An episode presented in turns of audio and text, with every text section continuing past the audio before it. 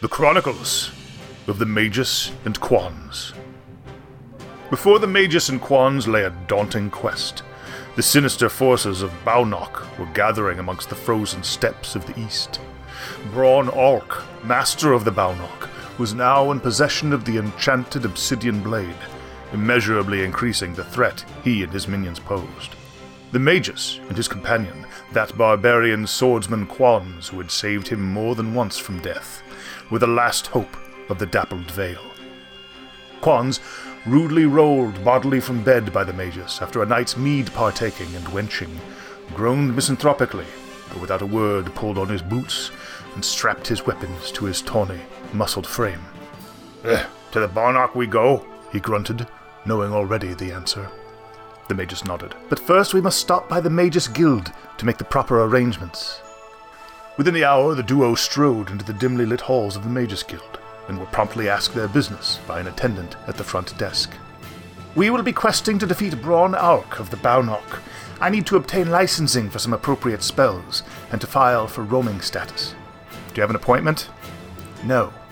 Alright, I'll need to have you fill out this request scroll. Take a number. The waiting room is to the left. Gripping his hungover brow, Quanz grunted as they took a seat. For this you woke me? They were number 56. The line moves really fast, the Magus assured him, and began filling out the details of his membership history and checking off the boxes for quest and for all the spells for which he needed union clearance.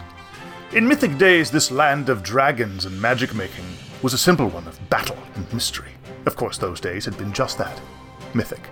The fact is, any complex society of interconnected individuals with sometimes conflicting interests requires an elaborate system of governance courts, laws, lawmakers and enforcers, unions, customs, city councils, zoning codes, financial regulations, industry standards, retirement and disability plans you name it. A land of dragons and magic making is just not the way they make it out to be in books and movies. Quanz flipped through a periodical pamphlet about sword making, while the magus filled out the extensive scroll. On the Vision portal, without really paying attention to it, they watched a panel discussion about new designs and princess dresses for the fall. Quanz fell asleep, snoring softly to himself. But as he nodded out, he muttered under his breath, As soon as we're done here, don't forget that we'll need to register with the Barbarian Council. As his companion slept, the Magus waited patiently. They were still on number 32.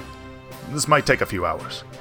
The end of episode 1 of the Chronicles of the Magus and Quanz.